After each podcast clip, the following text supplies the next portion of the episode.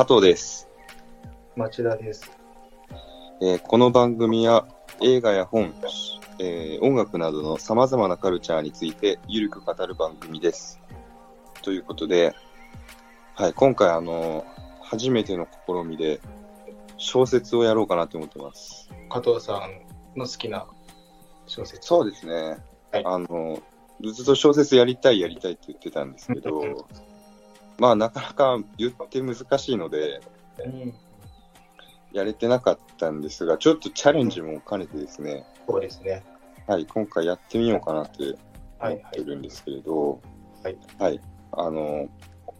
まあ、やっぱり映画と違って、みんなが読んでるわけじゃないし、また町田さんに今からこれ読んでみたいな急に渡されると困るだろうなっていうのがあって。どういう風にやろうかなっていうのをずっと考えてたんですけど、一応ですね、今回は、もう読んでない人も分かるように、あらすじも言っちゃおうと思います。なので、読んでなくても大丈夫です。マシャさんも読んでないですよね。そうですね、だから読んでない人目線でちょっと質問したりとか、はい。していきながらいきたいと思います。はい、はい、ありがとうございます。ちょっとチャレンジなんで、没覚悟なんですけど、タイトルがレイ・ブラッドベリの華氏451度という作品で、まあ、映画も有名なんですけど、まあ、今回は原作の方、小説っていうことですね。はい、でまずこの作品の紹介なんですけど、まあ、SF です。で SF の中でもディストピア SF って言われてるジャンルの作品で、ディストピアっていうのがユートピアの逆で、まあ、暗黒表とか言ったりしますけど、望まない未来を描いてる作品ですね。はいはい、はい、なんか名前は聞いたことありますか？いや、もちろんその名前は聞いたことあります。あ、そうなんですね。はい、まあ、有名な作品っていうのは知ってますけど、まあ、読んだことはないっていう。この作品なんですけど、実は出版された当時、多分50年代ぐらいだと思うんですけど、あんまり人気なかったらしいんですよ。人気ないことはなかったと思うんですけど、結構幼稚だとか言われたり幼稚ブラッドベリの中でも、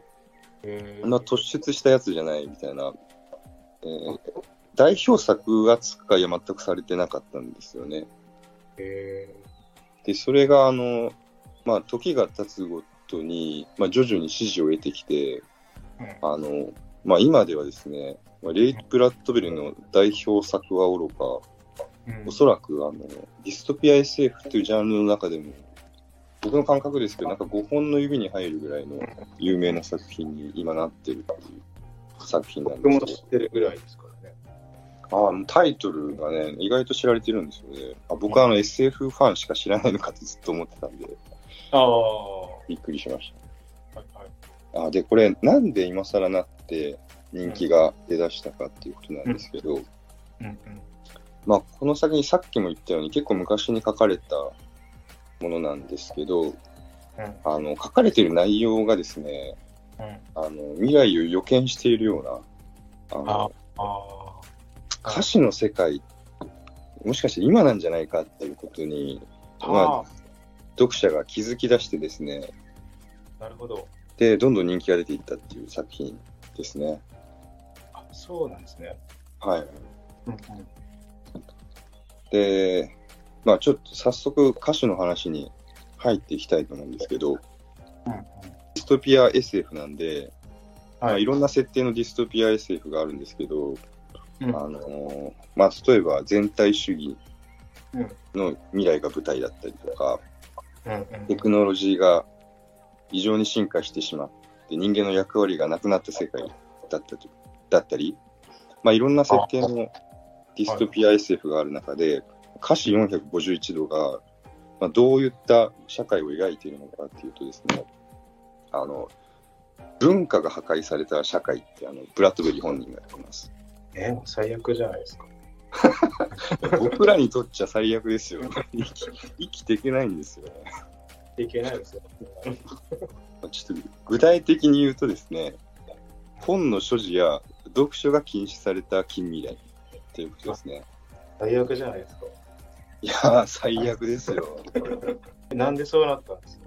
あ、これがはいあと分かると思います。あらすじを追っていくと分かって。はい、ちょっと楽しみにということなんですけど、はい、で実際本を持っていることがバレたらどうなるのかということなんですが、ファイヤーマンって呼ばれる、まあ、今でいう消防士ですね。消防士たちが家にやってきて、家ごと本を焼き払うっていう結構クレイジーな世界です。家ごとですね、このファイヤーマンっていうのが昔は、まあ、今の消防士と同じ火を消す仕事だったんですけど、はい、家が燃えない素材で作られるようになって仕事がなくなって、逆に燃やす人たちになってっていうのが作中説明されます。そういう設定なんだ。なんじゃそりゃっていう感じですけどね。ちなみに日本語訳が翻訳の人がいなくてですね、消火士とかいう書き方してるんですけど、消火士が火を消すじゃなくて、昇る炎かなんかそんな字を当てて、音は同じだけど全然違うみたいな。消す方じゃない。そうですね。そんな面白い言葉遊びしてるんですが、はい。まあ、そんな世界ですね。で、主人公がモンターグっていう男なんですけど、まあ、この主人公の仕事がファイヤーマンなんです。あ、そうなんですね。主人公が。はい。で、モンターグについてなんですが、まあ、30歳ぐらいの男性で、ファイヤーマンの仕事に誇りを感じていて、自分の仕事に何の疑いも感じていない。いわばですね、ディストピア社会に完全に順応している人が主人公ということになるんですよ。まあ、そんな彼がどうなるのかっていう話なんですが、ちょっと早速あらすじいきます。まず1文目なんですけど、まあ、小説の1文目って超重要ですから、はい、この歌詞のですね、1文目も僕大好きなんですけど、火を燃やすのは楽しかったっていうところから物語が始まります。火を燃やすのは楽しかった、はい、火を燃やすっていうのがね、いわゆる頭痛が痛いっていうことですね。まあ、そんなに変な日本語から始まる話なんですけど、物語の冒頭、主人公のモンターグがですね、いつも通りファイヤーマンの仕事をして家に帰るところから始まるんですが、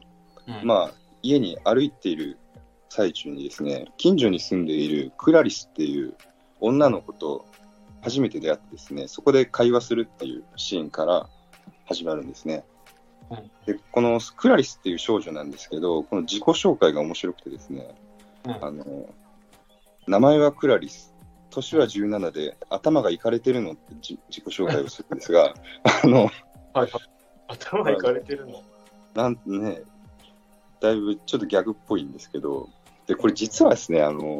自分で自分のことをいかれてるって彼女言ってるんですけど、これ実はいかれてるって言わないとこの人殺されてしまうんですよね。どういうことですか。それはもう後に分かると思います。でですね、このクラリスとモンターグが会話をするんですけど、まずクラリスが、まあ、モンターグ一目見て、まあ、全身真っ黒のすすだらけなんで、すぐファイヤーマンだっていうのが気づいてですね、モンターグに向かって自分の燃やした本のうちになんかどれか読んだことあるって聞くんですよ。自分の燃やした本のうち、モンターグは燃やす人なんで、自分が燃やした本で読んだ本ないのかっていうのが、まあ、それとモンターグはいやそんなの法律違反だって怒った後、いや俺の仕事はいい仕事だよ、月曜日にはミレーを焼き、水曜日はホイットマン、金曜日はフォークナーを焼くんだっていう仕事自慢をするんですね。しかもクラリスはふーんみたいな、あんまり興味を持ちません。でその後もですね、クラリスがいろいろ話しかけるんですよね。車に乗って運転している人っていうのが物をゆっくり見ないから草がなんだかとか花がなんだか知らないんじゃないかって思ってて、ぼんやりした塊が次々通り過ぎるだけ、これって笑えるし悲しいとは思わないってモンターグに聞いて、モンターグはふーんみたいな。でまたクアリスは木を見たことある、お月様の中に人が見えるのって、モンターグがそれ聞きながら、こいつ変なやつだなみたいな感じで、2人で歩いてるんですよ。でこんな感じでですね、一切盛り上がることがなく、2人で歩いていって、最後家の近くに来て別れるんですけど、別れ際にですね、クラリスが、あなた幸福っていうことを聞いて、モンターグがびっくりして、なんだってって答えるんですが、クラリスはその負担走り去ってしまいます。でその後一人になったモンターグが家に帰るんですけど、家の中で一人で笑い出すんですよね。俺が幸福かって、もちろん幸福に決まってるじゃないかって、ゲラゲラゲラゲラ一人で笑ってるんですけど、しかしですね、クラリスとの会話を思い出すうちに次第に笑いが収まっていって、最後にはですね、暗い部屋の中で一人ポツンって立って、ぽつりとですね、俺は幸福じゃないってつぶやくんですよ。つまりこれどういうことかっていうと、これまで自分の生活に何の疑いを持ってなかったモンターグが、ついにクラリスとの会話で、あれ世の中なんかおかしいんじゃないか、俺幸福だって思ってるけど本当は幸福じゃないんじゃないかっていうことに気がつくんですよね。でこのクラリスがまいた種っていうのが、モンターグの中で徐々に育っていって彼の人生が狂い出すっていう話になってます。でここでちょっと面白いのがですね、クラリスとの会話、モンターグはクラリスとの会話によって自分の人生とか社会に疑いを初めて持つんですけど、その時クラリスってこの社会がどうなのかとか、こうこうこうだから矛盾してるよねみたいな理詰めの話って一切してないんですよ。むしろ全然関係ないお月様が、の中に人が見えるとかわけのわからない会話しかしてないんですけど、ただですね、モンターグはこの会話によって、ある種覚醒というか、気づいてしまうんですよね。ここは結構面白いなと思ってます。でこの時のクラリスの会話って後から読み直すと、だからかっていうのは結構納得いって、面白いんです。で、俺は幸福じゃないってつぶやいたモンターグなんですけど、もう夜も深いですから、寝ようと思って寝室に向かいます。で、ここでですね、もう一人重要人物が登場するんですけど、それはモンターグの妻のミルドレッドですね。妻がいるんですね。はい、結婚してます、この人。で寝室に入ると、妻のミルドレッドがベッドの上に寝てるんですけど、顔を真っ青にして、泡吹いてぶっ倒れてるんですよ。しかもですね、床に大量の睡眠薬が転がっているっていう、結構びっくりな作品なんですけど、で驚いたモンターグが、慌てて救急に電話をかけようとするんですが、この時ですね、なぜか上空に大量のジェット機が飛び交い、しかもその数12機、なかなか爆音で電話がかけられないっていう描写があるんですね。どういうこと？そうですね、これどういうことっていうことなんですけど、実はこの世界って、戦争が始まろうとしているんですよ。しかもこれ途中まではっきりと明かされないんですけど、ところどこでこういった戦争を匂わせる描写っていうのが差し込まれてて、さらに不気味なのはですね、人々戦争が始まろうとしているっていうのは知ってるんですよね。知ってるのに誰も気にしてないっていう怖さで、なぜ気にしていないのかっていうのは結構ポイントになるんですね。はいはいはい。でミルドレッドはまあ救急に駆けつけて、まあ、一命は取り留めるんですけど、まあ次の日朝起きてですね、自分が睡眠薬を飲んだことを全く覚えてないんですよ。でモンターグが問いただしても、私がそんなバカなことするわけがないって一周するんですよね。で病んでる風でもなく、普段通り明るくミルドレッドが振る舞います。でこのちょっと訳ありのミルドレッドなんですけど、まあ、ここでちょっとミルドレッドについてちょっと紹介したいんですが、まあ、彼女どういった人物かっていうと、まあ、さっき言ったようにモンターグの奥さんですね。で引きこもりです。で一日中家に引きこもっていて、ラウンジ壁っていう、壁全体がスクリーンになっているような、テレビに夢中になっているんですよ。でこのラウンジ壁って何かっていうのと、双方向メディアみたいな感じで、まあ、テレビみたいに番組が映るんですけど、こっちの発言、視聴者側の発言も向こうに送信されるっていうような、だから双方向なんですよね。でこれでどういった番組をやってるかっていうと、例えばトーク番組で、タレントがまるで視聴者に向けて話しかけてるように話して、で自分も返してまるで1対1で話しているような感覚になったり、あとテレビドラマが流行ってるんですけど、脚本が事前になんか郵便かなんかで届けられて、自分も登場人物の一人のように一緒に演じるっていう、ユニークなドラマが、流行ってるんですよね。でみんなそれに夢中になってるんですけど、まあ、ミルドレッドもその一人だということです。でこのラウンジ壁の設定が面白くてですね、ちょっと細かく言うと、双方向とは言いつつですよ、視聴者の数ってめちゃくちゃ多いんで、それぞれに対して別個の受け答えってできないんですよね、基本的に。じゃあどうするのかっていうと、そう答えるしかないような質問をして、視聴者はそう答えるしかないようなことを返すっていう。答えさせられてる。そうなんですよ。感じですね。はい。でドラマは当然脚本あるわけですから、全然自発的にアクションってできないんですよね。で一見双方向に見えるけど、まあ、実は向こうが求めてるリアクションを返してるだけっていう、双方向じゃないんだ。じゃあはい、実態は一方通行、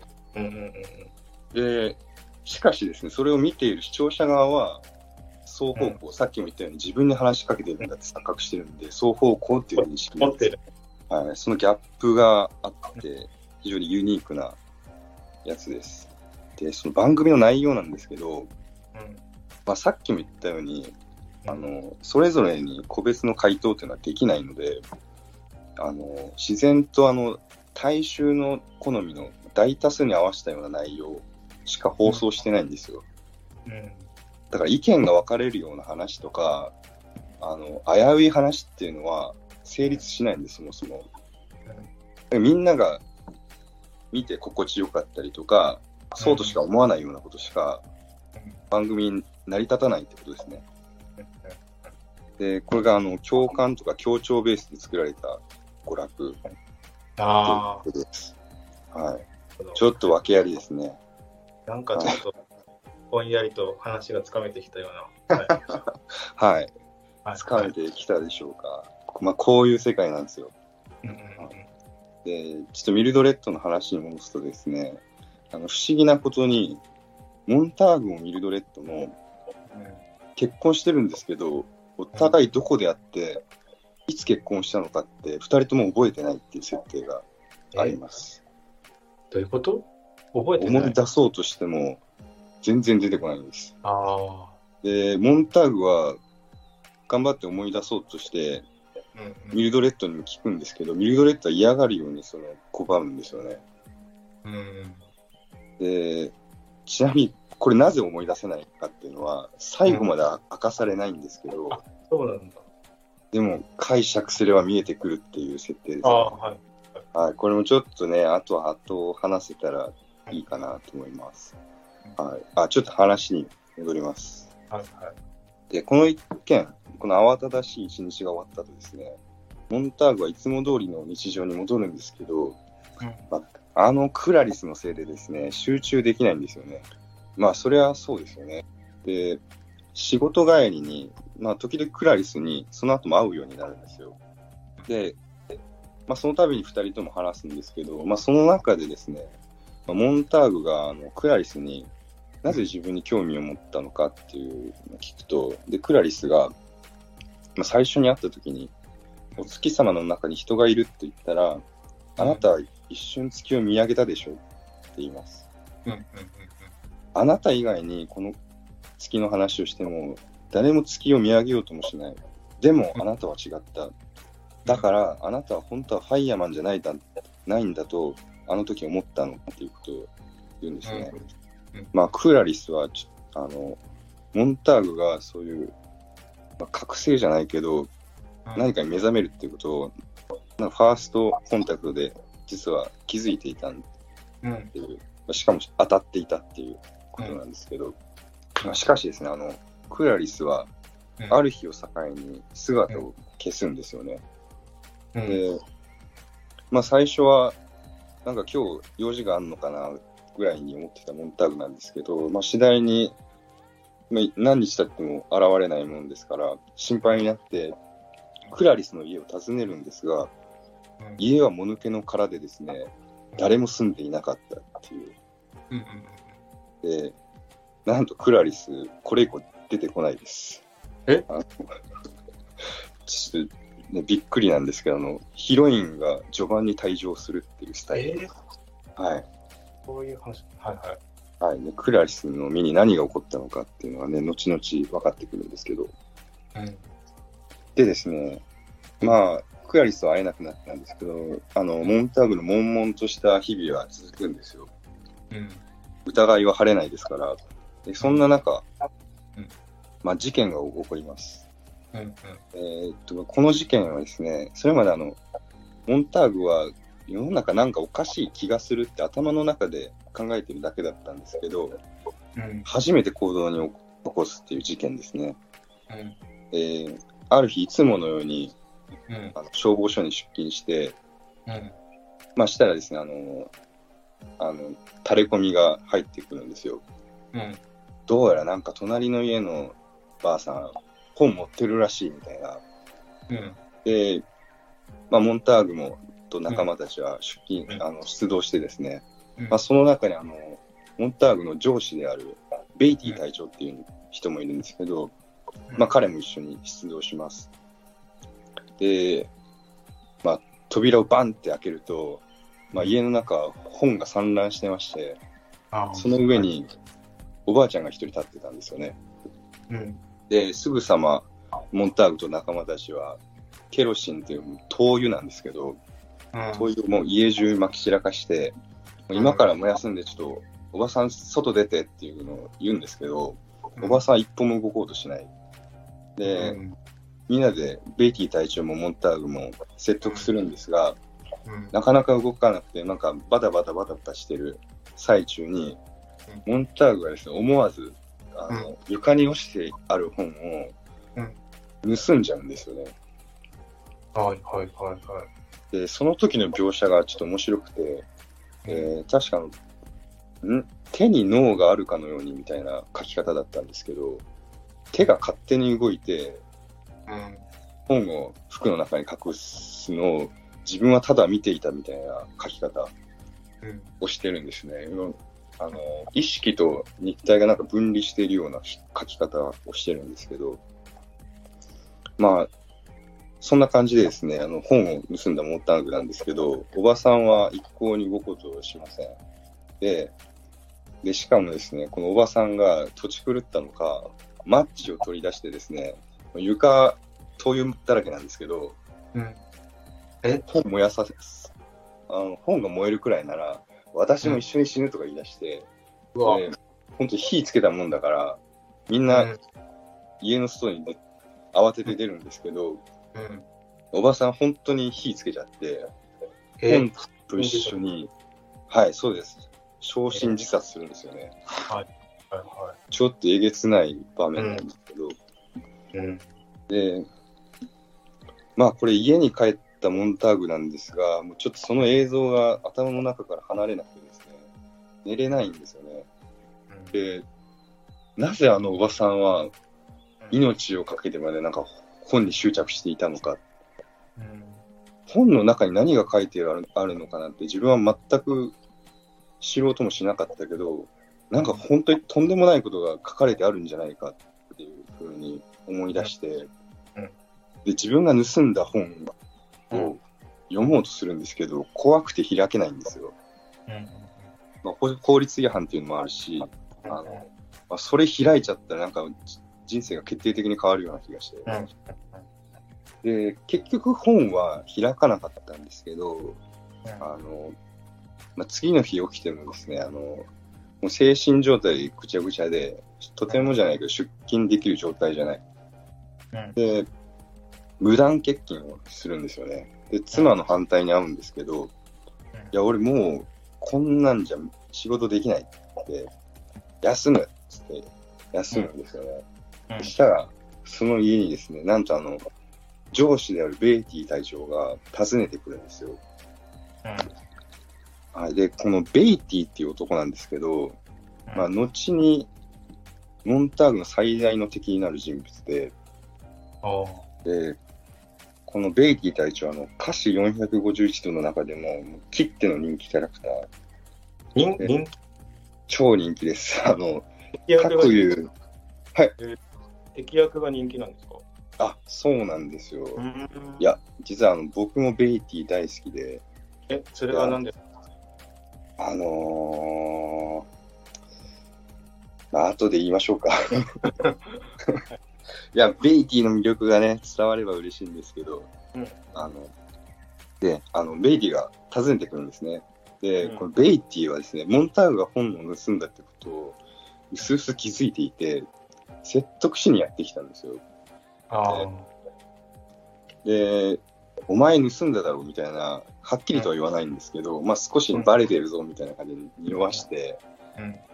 改心させようとしてるんですよね、うん、でこのベイティが家にやってきてモンターグを揺さぶるシーンなんですけど、うんまあ、ここがですね前半のハイライトですね、うん、っていうのがうん、この時ですねベイティの口から、うん、なぜ世の中がこうなってしまったのかまず誰がこの世の中を作ったのかっていう真実がついに明かされるシーンなんですよ、うん、でなぜベイティが自ら世界の真実を言ったのかっていうとですね、うん、ベイティはモンターグがですねもう何かに目覚めてしまって、うん、単純に本を捨てろ会社に来いって言ってもう無駄だと分かってるんですよね、うん、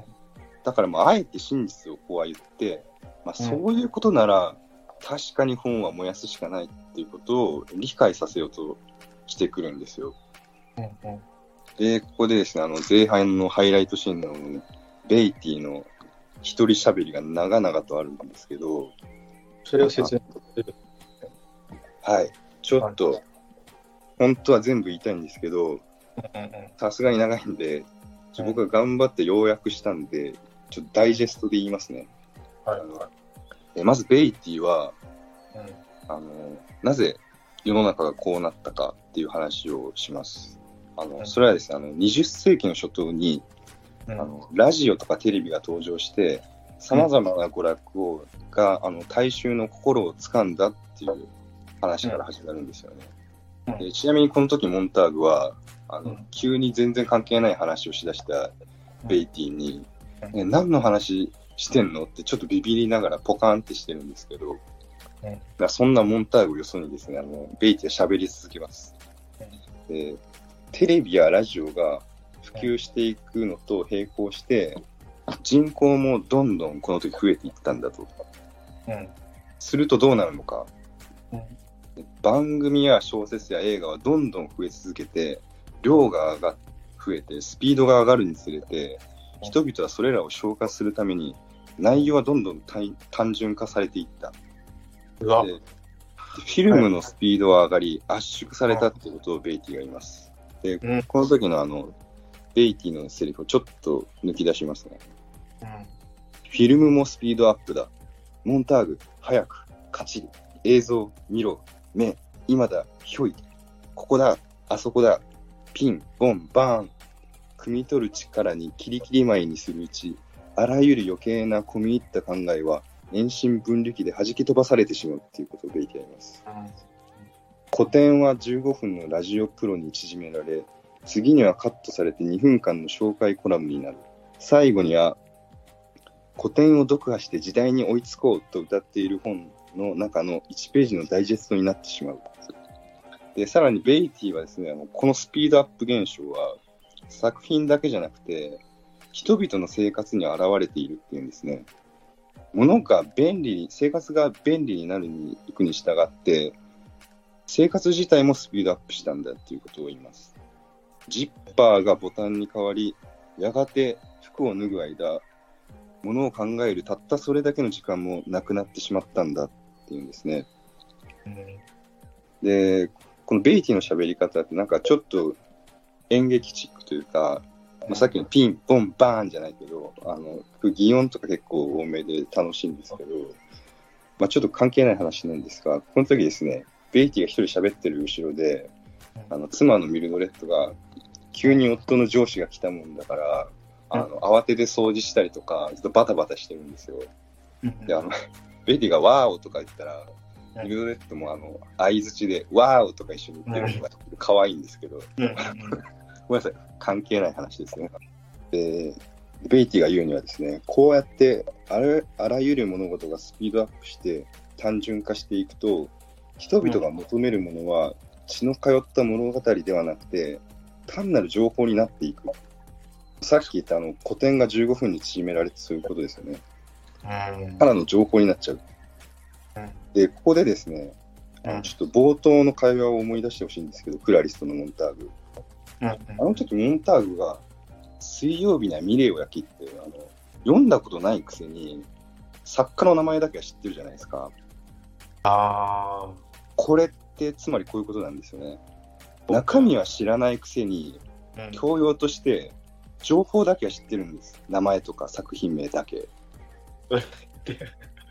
う痛烈な皮肉だと思います。もうなんか、はい、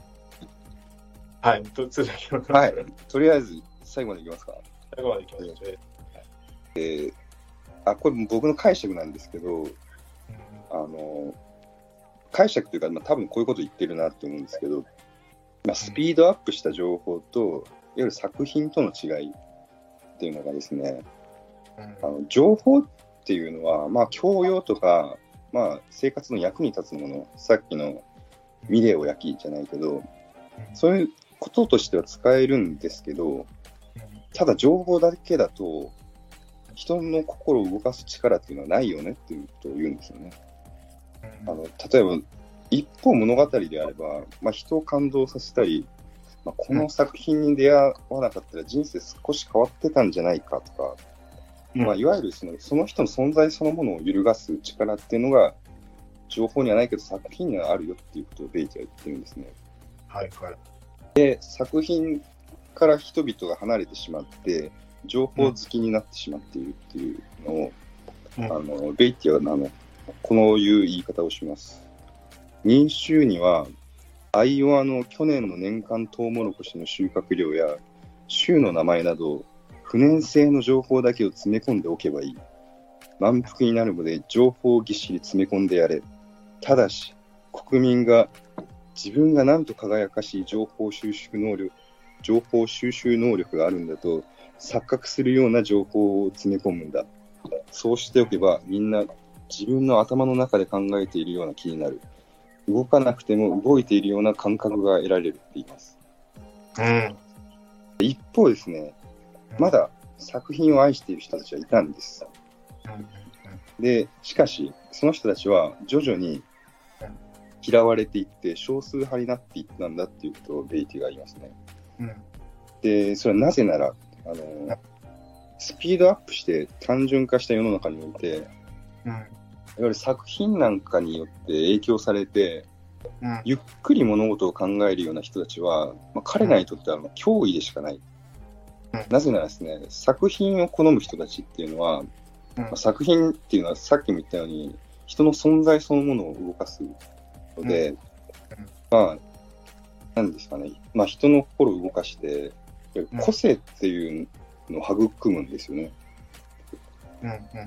ん、で情報づけにはそういう力がない。でそういう人たちから見て個性を獲得した人たちっていうのは嫌なんですよ。自分の存在を脅かしてくるから、うん、個性がない人たちにとって、まあ、だから小説とかを読んでいる人たちを排除していこうっていう風な世の中になっていったんだっていうことを言います。でこの時のベイティのセリフをそのまま言うと、市場が大きくなればなるほど論争は避けたい。物書きたちを、邪悪な思想に満ちた者たちを、タイプライターに情をかけてしまえ。人は皆風変わりなものを恐れる。みんな平等で同じなら誰も彼もが幸福だ。誰もが他の人をかたどって作られ、人がすくんでしまうような山はない。人の値打ちを決めつける山もない。だからこそ、隣の家に本が一冊あれば、それは玉を込めた鉄砲があるのと同じなんだ。そんなものは焼き払え。何もかも燃やしてしまえ。火は明るい。火は清潔だ。っていうことをベイティが言うんですね。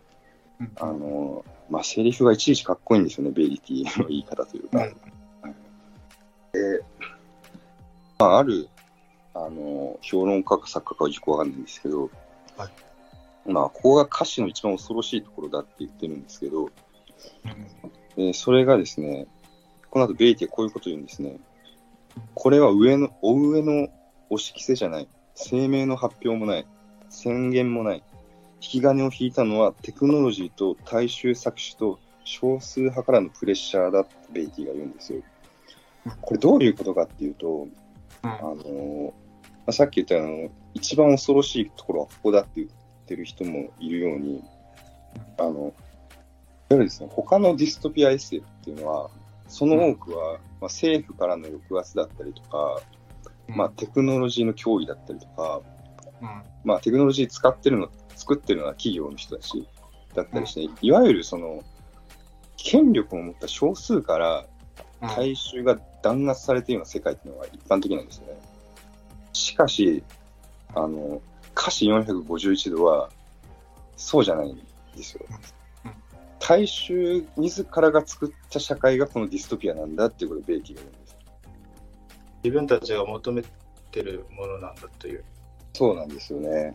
まあそこが結構ゾッとしますよね。でこの時ですね、ベイティはクラリスについて言及します。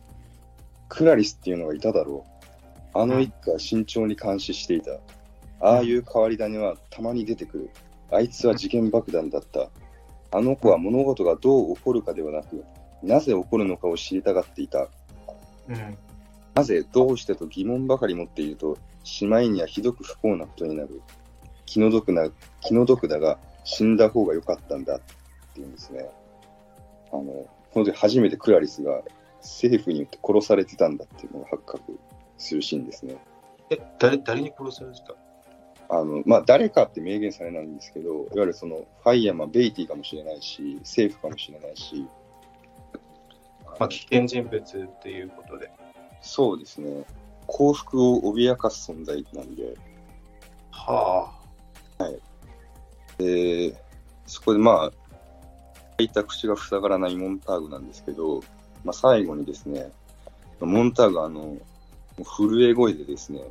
ベイティに向かって、もしですけど、たまたまわざとではなく、何かの表紙でファイヤマンが家に本を持ち帰ったとしたらどうなりますかって聞いたら、ベイティは、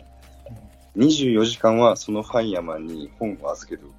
しかし、24時間経ってもそいつが本を燃やさないのなら、我々が出勤してそいつの代わりに燃やしてやるだけだっつって席を立って、で帰っていくんですけど、まあ帰り際に出勤しろよみたいなこと言って、BT が帰っていくんですね、うん、というところで、うん、一旦終わろうかなと思います。ちょっと続きやりたいんですけど、まあ、この後ですねベイティの忠告に逆らって、うん、ついにレジスタンスとして行動に移し出すんですけど、うん、まあそんな中でですねまあベイティとも再び直接対決をするっていう話になってます、うん、ちょっとですねなぜ今になって人気が出てきたのかっていうのがなんとなく伝わってられたら嬉しいなと思うんですけど、うん、はい、あとですクラリスとの会話の中で車に乗ってる人って物をゆっくり見ないから草がなんだか分かんないみたいなのを言うじゃないですか。あれ完全に社会のスピードアップに伴って物をゆっくり見て考える時間がなくなったっていうクラリスが例え話で言ってて引き金の一体になったんじゃないかっていうのが結局なんか今の現状その教養を読んでないのになんか僕もさっきパシ名前だけは知ってますけどって言っちゃいましたけど俺のことってなんか情報として大体なんかこの話は古典はこういう話だよみたいな解説動画とかショート動画とかで知ってはいるんだけど情報としては、はい、でも実際それ読んでないことも結構あったりしさっき言ったような車の中でこう通り過ぎて、はい、く通り過ぎていくそのものがちゃんと見れてないような状態。ああ、血の通った物語ではなくてただの情報になってしまったっていうね、まさしくなんか今の現状を予言してるような内容なのかなって思ったんですけど、あ、いや僕も耳が痛いですよ。こんな話めちゃくちゃ身に覚えにありますね。うんうんうん、そうだから今そう昔は同じ本を繰り返し読んでたし映画もうち結構厳しくてですね家庭がテレビ見せてもらえなかったんですよ。あ、そうなんですか。はい、でも一本だけスターウォーズの時代の期間がテレビ放送したやつが録画されてあって、うん、もう死ぬほど見てたんですよね。でもそれってすごいなんか素敵いや今となって、うん、どうなのかなわかんないですけど、なんか、うん、はいはい、最近はやっぱり、まあ、毎週映画館に行けば新作が公開されてて、まあ、一生懸命追いかけてるうちに、うん、あの頃言ってたその作品との向き合い方っていうのがちょっとできなくなってる可能性があるって思って。それはもうめちゃくちゃ感じますね。それは、うん、なんか例えば SNS とか投稿して原作映画だったらこう直後だったらこうリアクションがあるんだけど結構もう公開されて時間が経っちゃうとみんなも次の話題に行っちゃってるから、ああそうですよね、全然リアクションなかったりしてだから、うん、新作作品に追われてるような感じで、ああなんか一個一個と向き合う時間が減るというかこうなんかさらにこうサブスクとかもあってネットフリックスのなんかオリジナルだとかなんか新作品がドラマシリーズ、はいはい、もああ超わかる、はい、さらにそれに加えて本も新しいのが出るしああいや超わかるな、はい、なんかそんなしてたら全然なんか消化できないうちになんかどんどんこうもちろん頑張ってというかちゃんと一個一個と向き合いたいっていう気持ちはあるんですけどなんか荒れてるような感覚になっちゃうというか、うん、でもそういう新作ばっかを売ってたらさっき言った古典とかに向き合う時間もないからそうですよね。さっきターの話しましたけど、うん、もうター見て分かんなかったからっつっていろいろ解説とか調べてなんか分かった気になっちゃうんですよね。確かにでもそれはあるかもしれないですね。だから、うん、逆になんか自分は分からなかったって表明した方がなんか誠実って言ったらあーでも難しいな。でもなんかそういうことがやっぱ難しくなってきてるとは思います。なんかぼんやり考えてたんですけど、例えば町山さんって素晴らしい映画評論家だと思うんですけど、はい、町山さんが例えばある映画の解説をしてくれるじゃないですか、はいはい、ここはこういう意味なんだよとか、まあ、ここはこういう監督の背景があってねとか、で、まあ、それもまあ素晴らしいことだと思うし、まあ、完全には否定しないんですけど、自分の受け取り方っていうのがなんか大事にしてもいいのかなっていう。あ、そうですね、言い切りじゃなくて、うん、あくまでも自分の感想、正解はないわけじゃないですか。もちろん、まあ、それが面白いわけですし、まあ、ただその自分の考えとその誰かの解釈の比較とかをしながら考えを深めていくっていうやり方だったら、まあ、もちろんそれに意味がないとか全然思ったりはしないんですけど、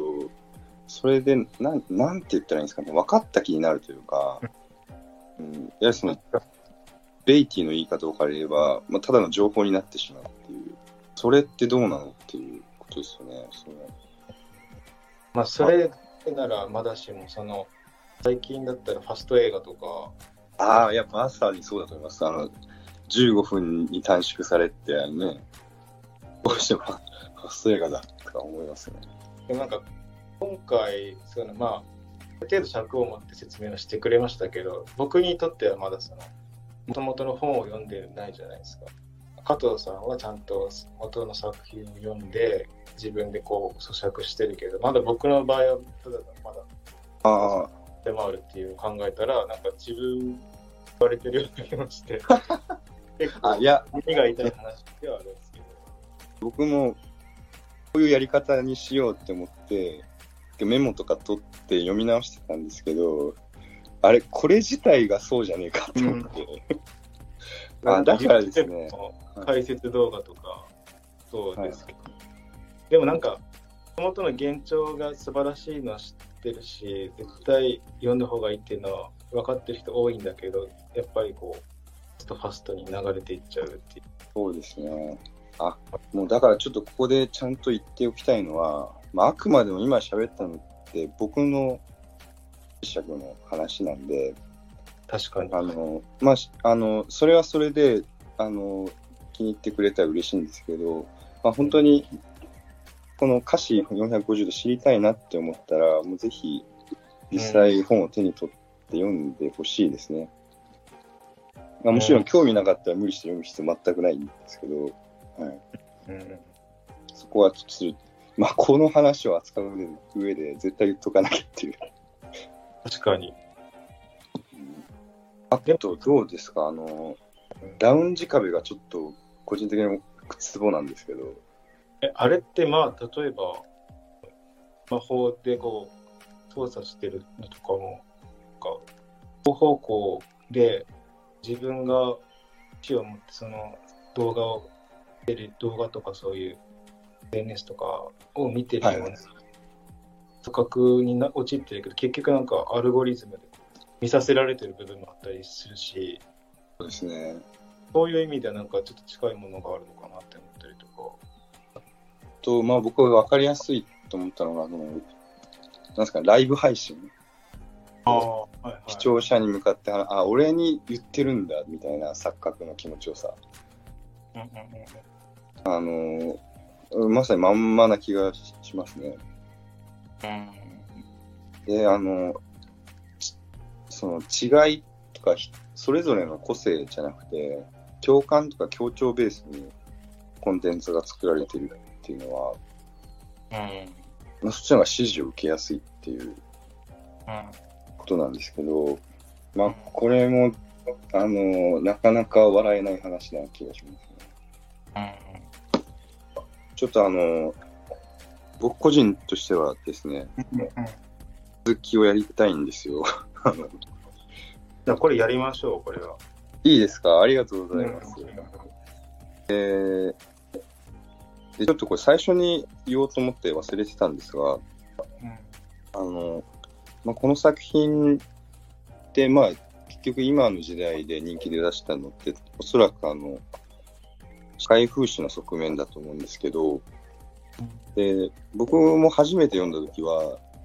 正直そういう側面で見てすごいなって思ったんですけど、うん、時間経って何度か読み直したんですが、うん、読み直すとですね、もちろんこういう側面でも面白いんですけど、うん、この作品の物語そのものの面白さっていうのが、うん、すごいあるなと思って、中でもですね、キャラクターの魅力っていうのが、うん、すごくあっていいんですよ。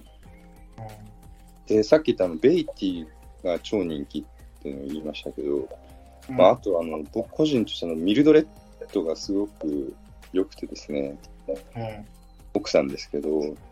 そのあたりもね後半話していけたらいいなと思ってて、また、はい、ちょっとやりたいと思います。そうですね、ぜひこれはでもやりたいですね。ありがとうございます。はい。ただ僕じゃ大落ちだけは伏せようかなと思ってて、そこはちゃんと読んでほしいというか。読んでほしいというか、落ちがどうこうっていう作品じゃないんですけど、うん、一応、ね、これって気になって読んでくれる方がもしいるとしたら。少し楽しみを残しとった方がいいのかなと思って、なんか僕とかって読むのに結構労力いるじゃないですか。いりますね、僕も。はいだからなかなか読めないんですけど、でもなんか普通に読んでみたいっていう気持ちになりました。本当ですか。めちゃくちゃ嬉しいですね。そんなことを50年代に言ってた人がいたのっていう。いやそうなんですよ、これ50年代なんですよね。ほんとびっくりしますよ、っていう感じですかね。はいじゃあ、はい、じゃあ次回もよろしくお願いします。じゃあ後編をまたやりましょう。はい、はい、ありがとうございます。はい、ありがとうございました。あ